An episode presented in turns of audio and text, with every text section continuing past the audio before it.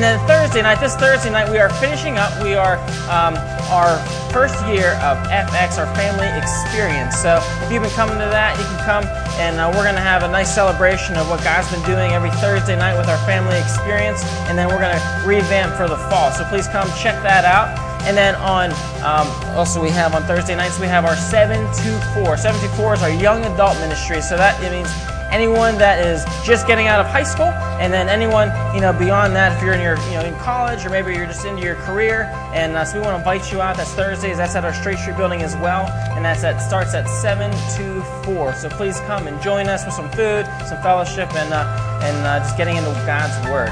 And on Friday nights we have our Celebrate Recovery. That's with Pastor Al Finney, and uh, so that's like a 12-step program. That's it's a biblical 12-step program that talks about hurts, habits, and hang-ups, um, you know, things that people go through in life. And so maybe if you could benefit from that, or you know someone who could benefit from that, please invite them to come on out and check it out. That's Friday nights at 6 p.m. Now we have some exciting events coming up. Now, uh, right around the corner, if you didn't forget, we have our Mother's Day. So put that on your calendar if you didn't already. Now we want to take an opportunity to thank our mothers because I know that I wouldn't be here if I didn't have a mother, and I know that you wouldn't either. So we want to take an opportunity to thank our mothers for everything they've done for us. So what we're doing is we're putting, giving you an opportunity to fill out a little card and uh, just appreciate your mother. It doesn't it can be anonymous. It doesn't matter. You can have to put your name on it or your mom's name on it. But just think about how your mom has impacted your life in such an incredible way. And we're gonna share some of those and just you know thank moms. And not only that, but if you submit one, then you have an opportunity to win a great prize for your mother. So save some shopping as well. And uh, so please uh, check that out. It's in the Courier. We want to get some stories of just appreciating the legacy that mothers leave and imprint into our lives. Now I also have a there's a ladies noon tea. And I was not invited to it but I hear it's going to be really awesome. Now that's coming up that is Saturday May 2nd and that's going to be downstairs in our um, in the uh, canopy kids room. And uh, so it says bring your large brimmed hat ladies. So get out your large brimmed hat and get ready for noon tea on Saturday May 2nd if you have any questions you can come see Dion Eddie about that. Now if you've been following it on TV we've been talking about this AD series. It's on NBC and uh, that's uh, really, uh, really interesting. It's really exciting to see, and it's um, it's uh, supposed to be very historically accurate of the events going on right after the crucifixion. So this is right after Easter. We're talking about the book of Acts. And so every week we're gonna, you can see it on TV and you can invite friends to watch it. And then every week, Pastor is going to come and talk about it and invite us to learn more about it. So it's a great chance just to um, you know learn the book of Acts in a very visual and exciting way, and then come to church and share. So thank you for your time.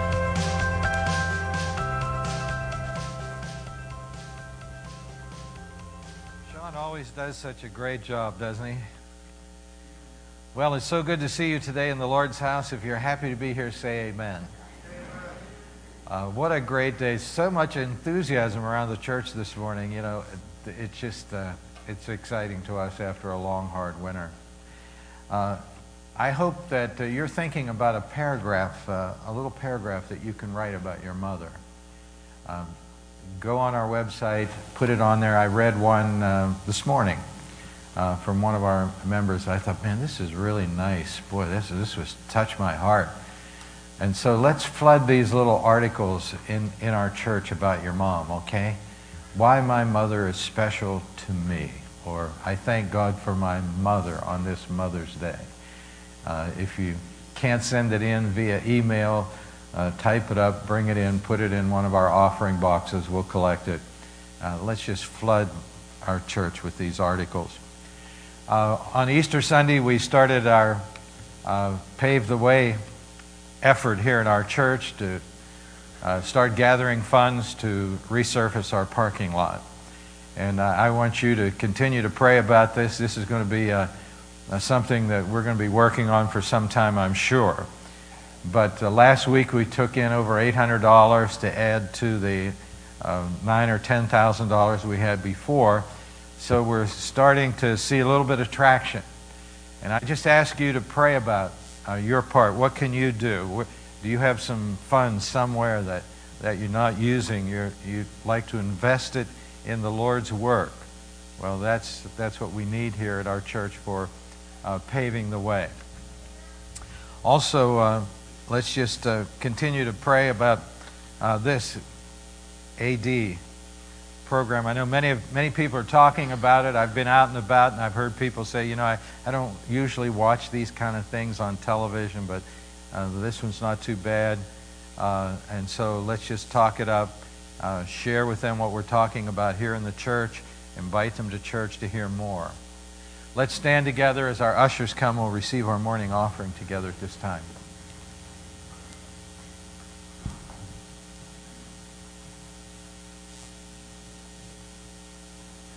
We thank you so much for,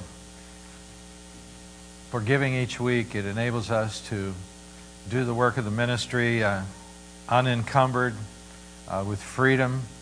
Uh, I know you appreciate what God's given you, and now let's uh, thank Him for this gift which, which He's given to us. Dear Lord, we thank you so much that we can come to, together today in the church and give for your work, Lord. We pray that you'll bless each gift and each giver. In Jesus' name we pray. Amen. You may be seated.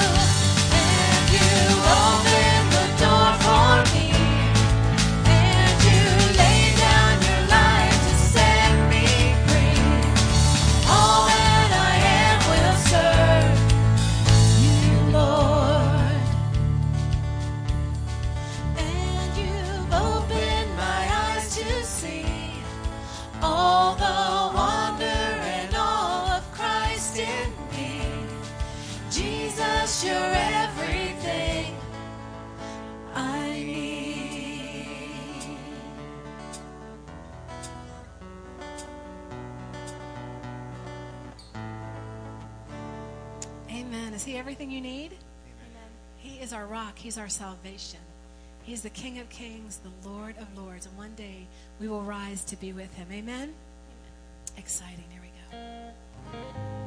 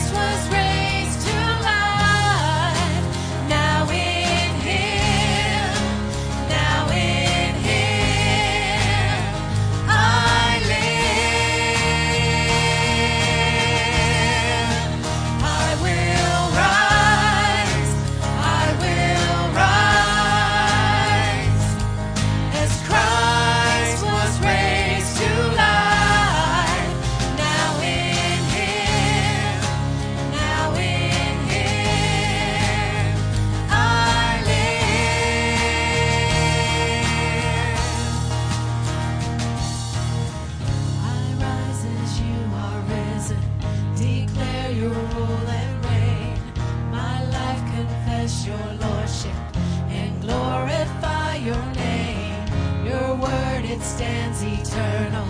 Your kingdom knows no end. Your praise goes on forever and on and on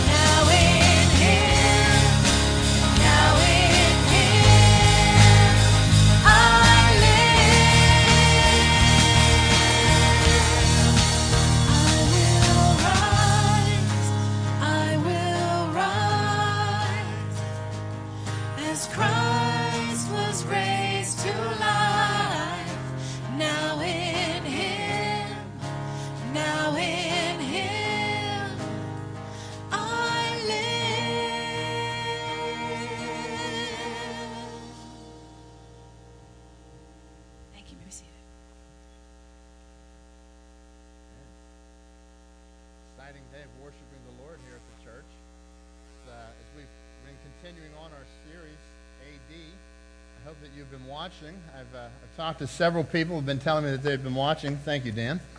Uh, several people have been sharing how that they've been watching the AD series on TV. It's on NBC on Sunday nights at 9 o'clock. Um, and if you missed last week's episode, you can go on at 8 o'clock and watch last week's, and then 9 o'clock comes this week's. But um, if you have your Bibles, go to Acts chapter 1, because that's where we're going to be hanging out, starting out here today. Acts chapter 1. Um, so exciting when you think about the early church. As we were singing those songs to mor- this morning, all I could think of is that's what the early church did. They gathered together after Jesus rose from the dead, and they kept singing. They were probably singing songs just like that I will rise. Because he lives, I live. And, and just how exciting this is to have the risen Savior. And in Acts chapter 1, we see the beginning here uh, of the, the Acts of the Apostles. This is what the name of the book is, the Acts of the Apostles. Uh, verse 1 helps us to find out who wrote the book. He says there, In my first book, I told you, Theophilus, about everything Jesus began to do and teach until the day he was taken up to heaven, after giving his chosen apostles further instruction through the Holy Spirit. During the forty days after his crucifixion, he appeared to the apostles from time to time, and he proved to them in many ways that he was actually alive, and he talked to them about the kingdom of God. Here we have, it shows our, the authorship here is Luke, and we can tell that by the address to Theophilus. If you were to go over into Luke, Matthew, Mark, Luke, all right, go to the book of Luke and read in the first few verses, he addresses Theophilus there as well. And who was Theophilus? Theophilus means lover of God or friend of God. And so many people thought, well, he's just writing to all the Christians, all the people that love God. But uh, more, more importantly than that, he also was written, writing to a man whose name was Theophilus. And uh, this, this fellow Theophilus was a higher ranking citizen, and he had some ability to be able to help circulate these letters. So he, Luke here, he's the physician. Um, he's a, a friend of the Apostle Paul. He was an eyewitness to the life of Christ. And so throughout the book of Luke, you see all the eyewitness events of the life of Christ. And here we see now the, uh, the life, not only the life of Christ, but the life of the apostles. And as we're looking at the life of the apostles this morning, he begins and he starts off where Jesus left off. Um, so the, think with me what was happening, though, as, as Jesus left. Uh, Jesus had risen from the dead. He came back to life again, and there's rumors flying all over the place about Jesus, how he had come back to life. And people are now wondering, uh, you know, many people are, are making their decision uh, is this true? Is this a story? What's going on? He had appeared to more than 500 people during this 40 day period after he rose from the grave. And these rumors are swelling and flying all over, all over the place about Jesus. And the, the authorities are mad. The authorities are upset. They want to squelch this movement. But yet Jesus says, I still have a plan, and this movement is going to continue. So, in uh, the first point in your notes this morning is that Jesus promised power and purpose. Jesus promised power and a purpose. He gave the purpose uh, to, the, to the people here, we're going to see, to, the, to his followers, and he gave the power to them. Uh, Acts chapter 1, verse 6. Therefore, when they had come together, they asked him, saying, Lord, will you at this time restore the kingdom to Israel? Um, th- this verse here is very insightful, for it helps us to understand uh, what's going on in the minds of the followers of Christ. They understood that there was a, a, a an issue of, uh, of politicalness here. Uh, the, the Roman government had, had oppression upon the people. They remember just a few weeks earlier how that the, the Palm Sunday and that Jesus was coming in on a donkey and they were ready to crown him as the king. But yet now, Jesus has gone through the crucifixion. He's come back to life again. He's made his appearance. And they had fled from Jerusalem. They've gone up to Galilee. And now he calls them back to Jerusalem. And, and what's going on in their mind is is he going to be the king? Is he going to set up the political throne again? Is, are we going to be free? Yea, help has come. Our day has finally arrived. Lord, will you at this time restore the kingdom of Israel? And look what he, how he replies to them. When he said to them, It is not for you to know the time or seasons which the Father has put in his own authority. He says, You're not going to know when this is going to happen. But, verse 8, but you shall receive power when the Holy Spirit has come upon you. And you shall be my witnesses to me in Jerusalem and in all Judea and Samaria and to the end of the earth. Now the disciples are wondering, power? Just, just think what's going on in their, in their minds. They, they've come up to, the, to Jerusalem and he's gathered his followers and he says, um, you know, I, I, I want to talk to you. And as they've gathered together, it's questioning in their mind, is this the time? Is he going to be the king now? Is, is this the time, the moment that it's going to happen? And he says, No, it's not. You don't know the moment that it's going to happen. However, you will receive power. Now let's stop and think about that word power. What kind of power is he talking about here? Um, the word power means source, uh, force. It, it, gives, a, gives a concept of force. Uh, gives the idea of dynamite. In the original writing, the original word there is, is dunamos, which means dynamite. That's where we get our word dynamite. He says, I'm going to give you dynamite. I'm going to give you power. And so think of their perspective. Okay, our master rose from the grave. He is the King of Kings. He is the Messiah. And the promises that have been foretold all throughout the Old Testament is now the time that it's going to happen. He says we won't know, but He's giving us the force. He's giving us the dynamite to do it. Um, he says you can't do this on your own. You're going to need the power of the Holy Spirit. When the Holy Spirit has come, that's when you will receive the power. He's telling them uh, that you're going to be my witness. All right? He uses the word witness. Uh, that's the next focus of the, of the verse. Uh, witness is a key word in the book of Acts. It's used 29 times in the book of Acts. Witness means someone who will testify, someone who will accurately share the, uh, an account, what actually happened, somebody who will testify in a court of law. And he says that you will be my witnesses. You are going to be the ones who will testify that I am the way, the truth, and the life, that no one can come to the Father except through me. You will be my witness to testify, to verify, to tell them how it happened, that I have risen from the dead, that I am alive. Witness is the key word in the book. And also, that word witness comes from the concept of martyr. The original, the original word there uh, is where we get the word martyr from. And he says that you're going to be my witness. And, and, he, and by using that word, he's saying that it may even cost you your life. See, many people witnessed, uh, witnessed to these events. Many people proclaimed and clarified who Jesus is, and part of the crowd that he was talking to that day even gave their life as a martyr. But martyr, uh, even martyrdom wouldn't stop Christianity. And he says that you will be my witness to the ends of the earth. In Jerusalem. So where are we going to do it? We're going to start out in Jerusalem, he says. Uh, and, and the apostles are standing there. They understand, well, yeah, we understand Jerusalem. We, we know how to do that. That'd be like me telling you you're going to be witnesses in Pittsburgh. You're going to go down to Pittsburgh. And you say, well, okay, I know how to do that. I know how to take the tea down there. I know, I know a few things in Pittsburgh. We can handle that. And then he says, um, I'm going to take it a step further. Not only in Jerusalem, but in all Judea and Samaria.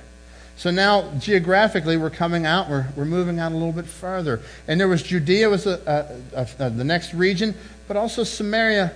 And the Jews didn't really like to go through Samaria. It was the part of town that they didn't want to go into. And but they're thinking, well, Jesus had taken us through there. He stopped and talked to the woman at the well. Okay, that makes sense. So Pittsburgh, the tri-state area, Jerusalem, Judea, and Samaria. And then he says, to the end of the earth.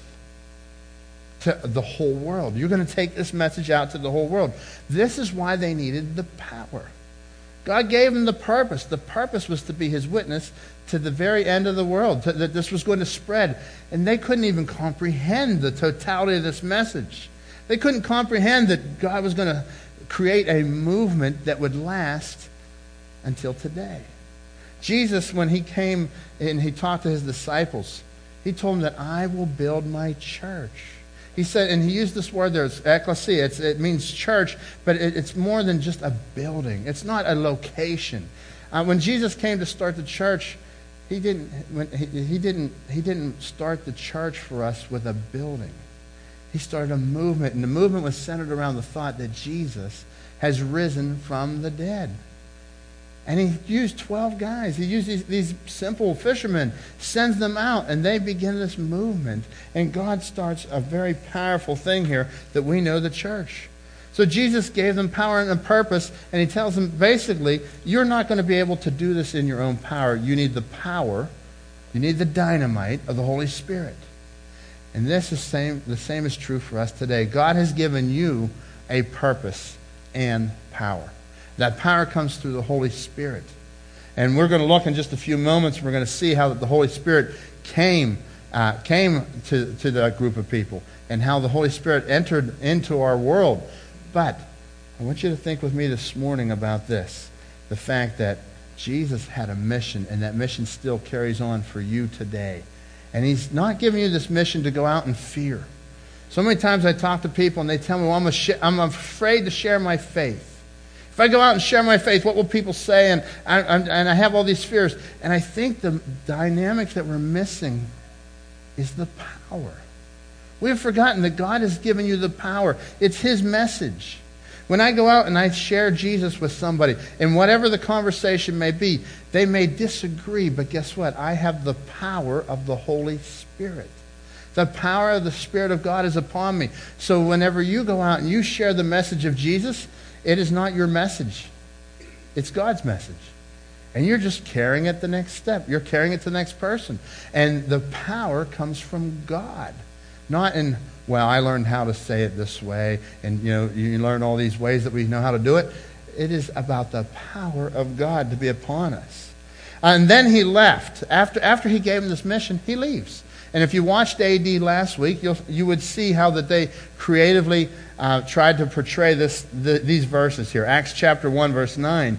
Now, when he had spoken these things while they watched, he was taken up, and a cloud received him out of their sight. And while they looked steadfastly toward heaven, as he went up, behold, two men stood by them in white apparel, who also said, Men of Galilee, why do you stand gazing up into heaven? The same Jesus who was taken from you into heaven will so come in like manner as you saw him go into heaven. And then he ascends into heaven. And, and so he, he gave them a mission, and then he left. Now imagine you get to follow Jesus. Jesus was, Jesus was the one who started this, and then he leaves and he says, Okay, guys, you got to go. Take it. You're going to be my witnesses. And, and so they're told to stick around Jerusalem for a while, wait for the power of the Holy Spirit. When the power of the when when the Holy Holy Spirit comes, you'll receive the power. And so what did they do while they're waiting? Acts 1:14 tells us that they all met together and were constantly united in prayer. There were about 120 of these people. Um, if you look through Acts chapter 1 and 2, you'll see there are about 120 people that were, gath- that were gathering together, and they were meeting together for prayer. And they were constantly united in prayer. Um, let's jump over to Acts chapter 2. The promise of Jesus is fulfilled in the person of the Holy Spirit. The promise of Jesus is fulfilled in the person of the Holy Spirit. Acts chapter 2, verses 1 through 4. When the day of Pentecost had fully come, they were all with one accord in one place. And suddenly there came a sound from heaven of a rushing, mighty wind, and it filled the whole house where they were sitting. Then there appeared to them divided tongues as a fire, and one sat upon each, uh, uh, on each of them. And they were all filled with the Holy Spirit, and began to speak with other tongues as the Spirit gave them utterance. I'd like to share with you a clip this morning. If you go home and watch AD tonight, you'll see this clip on, uh, on AD tonight. It, it, it illustrates these few verses right here. Let's take a peek.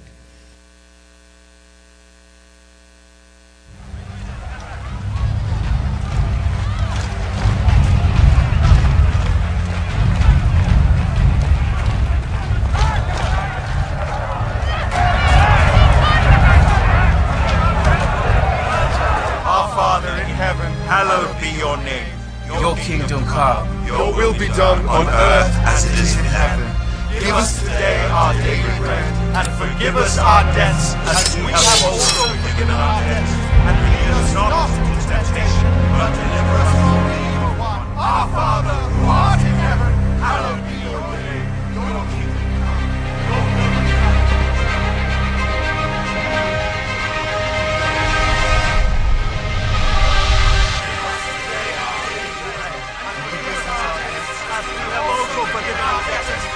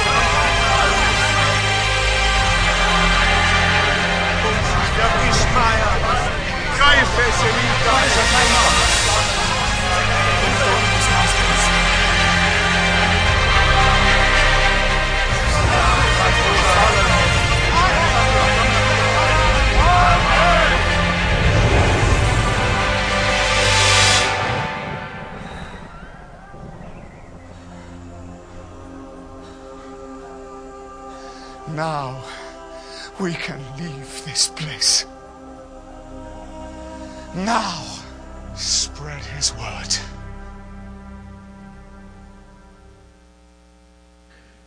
Very creative uh, display of what might have happened. We, we don't know what it looked like. We know what these verses told us in the scripture.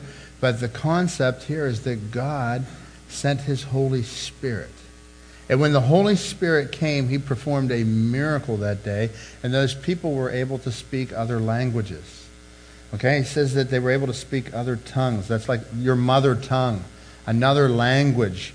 And so as, as you look at that, uh, these people were, were gathering together, they're praying, and the Holy Spirit comes upon them, and they begin now to speak in another language. It'd be like me being able to speak Spanish what I wouldn't have done to be able to speak Spanish on those missions trips. You know, uh, how many times? You know, every time my good friend Daniel Gonzalez comes in, I try to talk to him. He's he's Spanish, knows some English.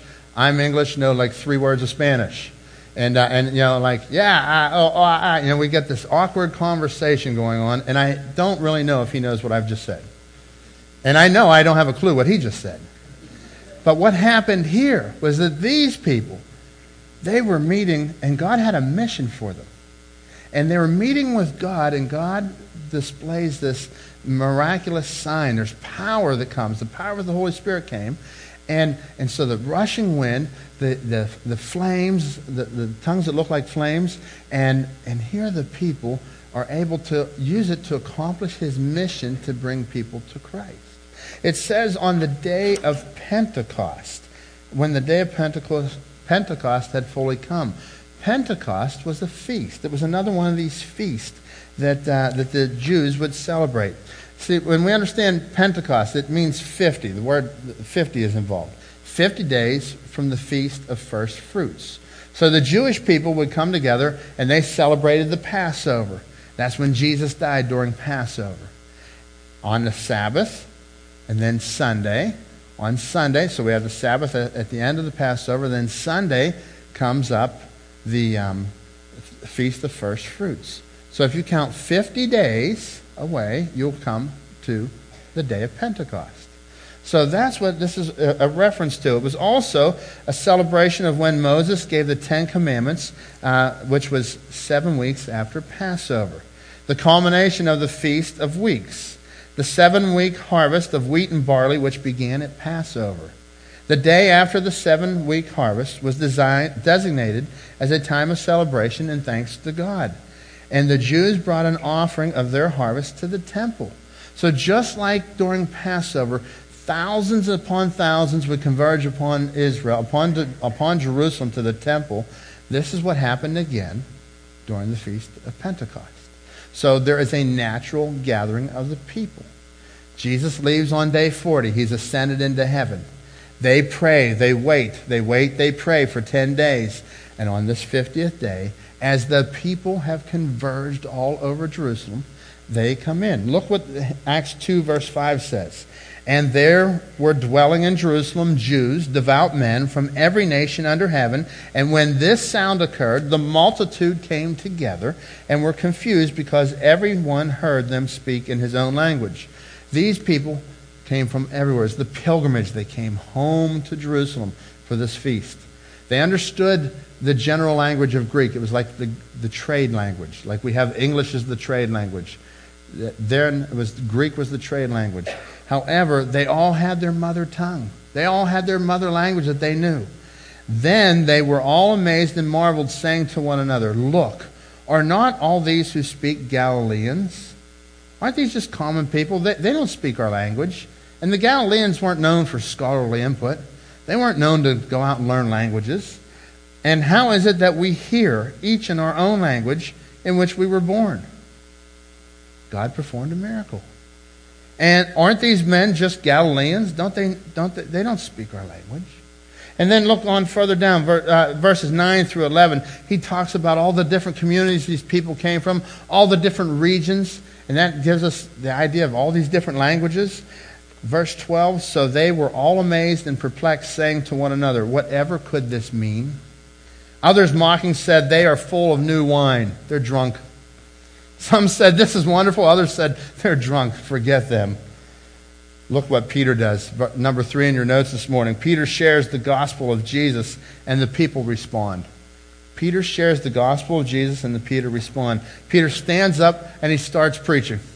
He just goes up and gets on a ledge, and it says here with the other 11, he stands up. But Peter, standing up with the eleven, raised his voice and said to them, Men of Judea, and all who dwell in Jerusalem, let this be known to you, and heed my words, for these are not drunk as you suppose, since it is only the third hour of the day. You see, Orthodox Jews, they did not eat or drink before 9 o'clock on, this, on a Sabbath day or on a holy day, and they wouldn't have, usually drink wine except with meals. So he's saying, look, these men are not drunk. These men here, that God has done something. Verse 16, he says, But this is what was spoken of by the prophet Joel. So he takes them back to God's word. The prophet Joel had prophesied this several hundred years earlier, and he draws application. Verse 17, And it shall come to pass in the last days, says God, that I will pour out of my spirit on all flesh. Your sons and daughters will prophesy. Your young men will see visions. Your old men will see, shall see dreams, shall dream dreams. And on my men servant, on my maid servant, I will pour out my spirit in those days, and they shall prophesy. I shall I, I will show wonders in heaven and above, and signs in the earth beneath blood and fire and a vapor of smoke. The sun shall be turned into darkness, and the moon into blood, before the coming of the, the great and awesome day of the Lord. And it shall come to pass that whoever calls on the name of the Lord shall be saved. Peter draws application from Joel chapter 2. You can go back and read that, and you'll see what, what, what was there, what was prophesied. And much of this prophecy is yet to be fulfilled. But he draws an application and says, Don't you see? Don't you see? This was the outpouring of God. And it was planned, it was promised from years gone by. He also explained how it happened. He said that Jesus was alive. Uh, Acts 22, Acts 2:22. Men of Israel, hear these words: Jesus of Nazareth, a man attested by God to you by miracles, wonders, and signs which God did through him in your midst. Uh, verse 24. Uh, you have taken by lawless hands, you have crucified and put him to death, whom God raised up, having loosed the pains of death, because it was not possible that he should be held by death. Jump down to verse 32. This Jesus God has raised up, of which we are all witnesses. Therefore, being exalted to the right hand of God, and having received from the Father the promise of the Holy Spirit, he poured out this which you now see and hear. Verse 36 Therefore, let all the house of Israel know assuredly that God made this Jesus, whom you crucified, both Lord and Christ and he makes it extremely personal. He says, Let it be known that you're the one who crucified him. Now, that's, that's not a popular message, was it? But he did bring it personal. And that is what we have to do. We have to bring the gospel personal. When Jesus died on the cross, um, many of those people were in that crowd. Many of those people have been in the crowd crying, Crucify him, crucify him. In, in the end, my sin Jesus died on the cross for my sin. I'm the one who put him on the cross. These people, with their sin, put him on the cross. John Stott says this Before we can see the cross as something done for us, we have to see it as something done by us. And that is so, such a vivid description of what he is telling the people here. You have crucified him. Acts chapter 2, verse 37. Now, when they heard this, they were cut to the heart. They were cut to the heart because they had been praying for the Messiah. These people were waiting for the long awaited Messiah to come. And now he says, You are the ones who killed him. And it cut to the heart. Said to Peter and the rest of the apostles, Men and brethren, what shall we do? They were cut to the heart. And they replied to Peter, What shall we do? They responded, What shall we do? Then Peter says to them, he, he, tells them how to respond. He says, Repent and be baptized, and let every one of you uh, be baptized in the name of Jesus Christ for the remission of sins, and you shall receive the gift of the Holy Spirit. For the promise is to you and to your children, and to all who are far off, as many as the Lord our God will call. He says, Repent, comma and let every one of you be baptized. Baptism was not a condition for salvation, it was repent. And when he's saying repent here, he's talking about going from one direction, changing your mind, changing your direction, and following Christ. What, was, what were they repenting of here? They were repenting that they denied the Messiah that they crucified the Messiah. And he says, Repent, change your mind, change your heart, and follow Christ. He wasn't saying, Repent of your laundry list. He's saying, Change your direction and come to Christ. And the same is true today. God wants us to repent it's not something I can do on my own. I come and I follow him. And he does all the rest of my life. It's a repent. I am changing my direction. At once, I thought Jesus was just a prophet, just a good man. Or even I've known all the facts about Jesus, but I didn't trust him. I didn't follow him. God says, to turn your direction and follow Him. And look what happens here. He, he gave the promise. He says, This promise is to you and to your children and to all who are afar off, as many as the Lord our God will call. All who are afar off. That includes me and you. 2,000 years later, we are far off. I would say that we are 2,000 years. That's a long way away from, the, from this statement. You are part of the church that God started. You are a part of this movement that God started. You get to follow Him. And that we're far off. How about the people that aren't walking with God? Um, and in that context, there, also think this was primarily Jews he was talking to, the Gentiles, the rest of the world, to those who are afar off. And today, I want you to think about people in your life that you can think of that are far off. People that you would say they are so far from God.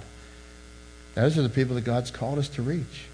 That's who the promise extends to. It extends to you, not just to you, but to the people that are far off. Number three, the church is established as 3,000 people receive the Lord. Acts 2, verse 40 and 41. And with many other words, he testified and exhorted them, saying, Be saved from this perverse generation. Then those who gladly received his word were baptized, and that day about 3,000 souls were added to them. So we just see the, the birth of the church. This is the beginning of the church. Jesus' movement. This is the movement that Jesus said, I'm going to start. It's bigger than a building. A building is just one part of what we do up here. Uh, we, the church is every day of the week. It's not just a few hours on Sunday. It's bigger than Sunday. It's bigger than our gathering here, and it's bigger than all the buildings of all the churches all over the world. Because God is doing something where people are gathering together in this movement and they are praying and thanking God. They're worshiping Him and saying, He is alive. I'm following Him. He is alive. I've turned from my sin to Christ, and He is working a wonder in my life. Wow. 3,000 people. And if you look at, at the next chapters uh, in Acts, you'll see another one says that 5,000 men came to Christ. That was the way they would count. And so it was really like 20,000 people came to Christ with that by the time you add the women and the children. Now you're up to 25,000. It just keeps going and going. And there's like, some scholars believe that throughout the book of Acts, nearly 100,000 people came to Christ in, the, in about a 30 year time. It's exciting what God has done here. This new church experienced a few things here. The new church experienced this. And look, at, they came to Christ. God gave them power. They went out. They were his witnesses. Peter stands up, preaches. 3,000 people respond. And now you have a new community the community of believers. And, and here's what happened here. Look, Acts 2.42 says this, And they continued steadfastly in the apostles' doctrine, that's teaching of God's word, and in fellowship, and in the breaking of bread, and in prayer. So their focus was God's Word, fellowship, breaking of bread, and prayer. And I just want to stop and think about that fellowship for a minute. So many times we have this thought of fellowship that it's this. I got to uh, shake hands with you in the hallway today, right? Or we had coffee in the gymnasium. That was fellowship, right? And certainly that's the beginning of fellowship, right? That's where it starts. I have to know your name. That has to start somewhere. But fellowship is so much deeper than that. Fellowship gives the idea of sharing. And if you read through the passage there, it talks all about how that they shared everything that they had. But it is this idea of sharing in a radical acceptance. They accepted each other. Um, they accepted each other as Christ accepted us. So the first thing that the church experienced, this new church experience, number one, is the radical is radical acceptance. Um, Romans 15, 7. Therefore, the Apostle Paul says this Therefore, accept each other just as Christ has accepted you, so that God will be given glory. How did Christ accept you? With all your shortcomings. He knew all of your sin. He knew all of your habits. He knew all of your hurts, all your hang ups. He knows everything about you. And he says, I accept you unconditionally. And what's the Apostle Paul say? Accept each other just as Christ accepted you. That's the new community. That comes from the power of the Holy Spirit. As we go out and we are witnessing, we're bringing people to Christ, we're, we're testifying. That is what makes the difference. See, now I can accept you with your shortcomings, and you can accept me with my shortcomings. And we accept each other through all these things that we have to deal with. Secondly, it was authentic care. Um, now, all who believed were together and had all things in common, and sold their possessions and goods, and divided them among all, as anyone had need. They came together, and as they had need, they would, they would help each other.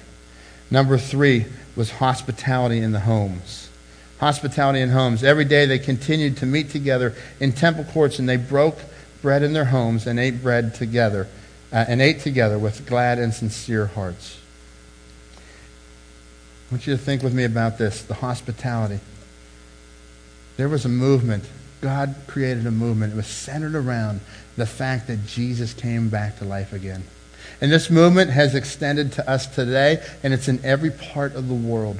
It's in every country on the earth. You can go out and you will see that Jesus has made his mark. There are followers of Christ everywhere, all over the place. And what they did, they came together. Part of it was this hospitality. Um, let me just read to you what Max Lucado says about those verses. He says, Long before the church had pulpits and baptistries, she had kitchens and dinner tables. Even a casual reading of the New Testament unveils the house as the primary tool of the church. The primary gathering place of the church was the home. Something holy happens around a dinner table that will never happen in a sanctuary. In a church auditorium, you see the back of heads. Around the table, you see the expression of faces. In the auditorium, one person speaks. Around the table, everyone has a voice. Church services are on the clock. Around the table, there is time to talk. Hospitality opens the door to uncommon community. It's no accident that, the hosp- that hospitality and hospital came, come from the same Latin word, for the, for the both lead to the same result healing. When you open your door to someone, you are sending this message You matter to me and to God. You may think you are saying, Come over for a visit, but what your guest hears is, I am worth the effort. I want to encourage us to be the church. Let's not just attend church. Let's be the church. Let's be part of the movement of God.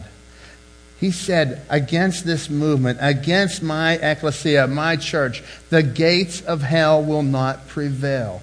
We're going to go out, we're going to be his witnesses in his power with the Holy Spirit.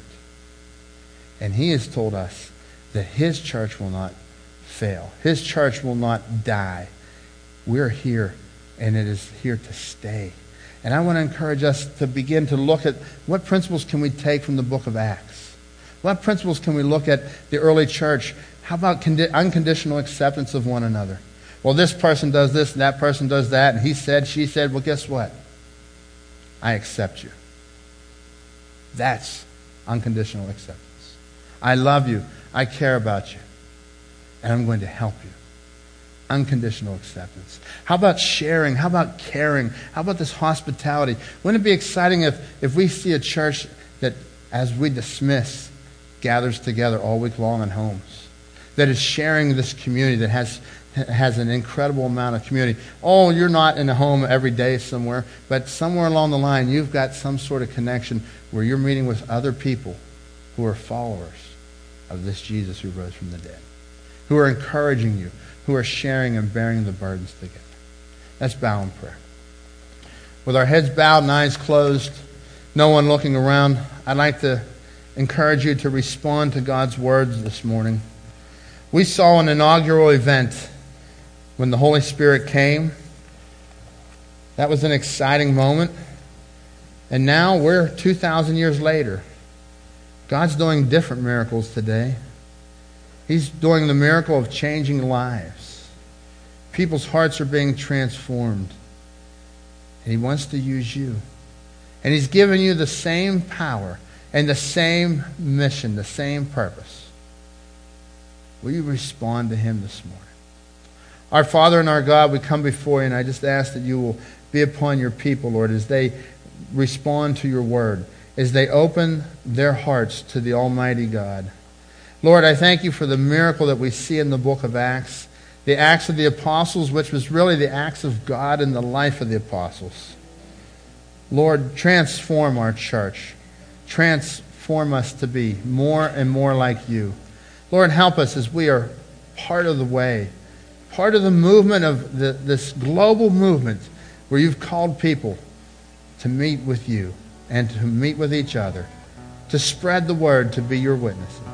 In your name we pray. Amen.